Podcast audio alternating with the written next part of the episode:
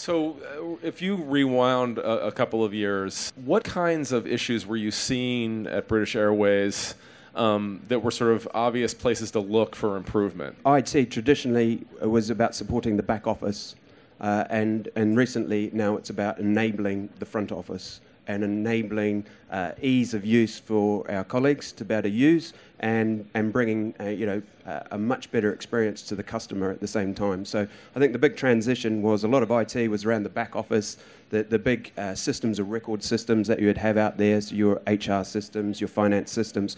But now it's about enabling those front office colleagues to be able to do the job really, really well. And was that your, your perspective as well, Ray? Yeah, basically, uh, you have the situation where the colleague actually providing the customer service didn't have the information to hand that they required. So you don't really want someone to have to go back to a back office, log on to a PC, wait for it to boot up, etc. You have the question in front of you, you've got the information in front of you, you can actually service the customer so much better. And was there a light bulb that went off in your mind when the iPad became available and, and you saw the power of, of what it could do? Ab- absolutely, and I think it was this combination of this fusion of the equation I talked about. But the good example is uh, I took my 36 uh, month old son back to New Zealand um, on, on a flight. And the, the, iPad really did save my life there. Um, when we arrived in New Zealand, and my father had a, a flash new flat panel TV, you know, and he was raving about it. You can imagine this, this really nice, lovely TV and everything. And uh, we were outside on the patio. My, my son walked into the TV and there was just news on the TV. He walked up to it and went like that.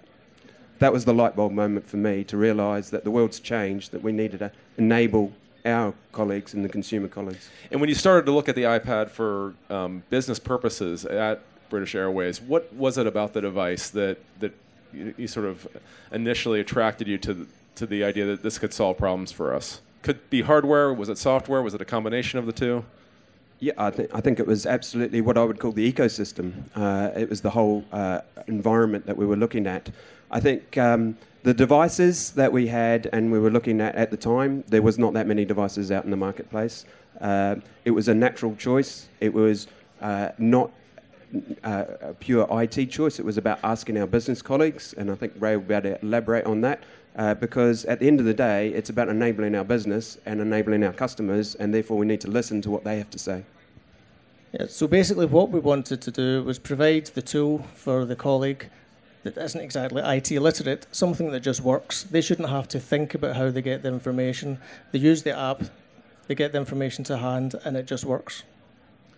And training wise, did you find that you had to provide education to, to users of the iPad?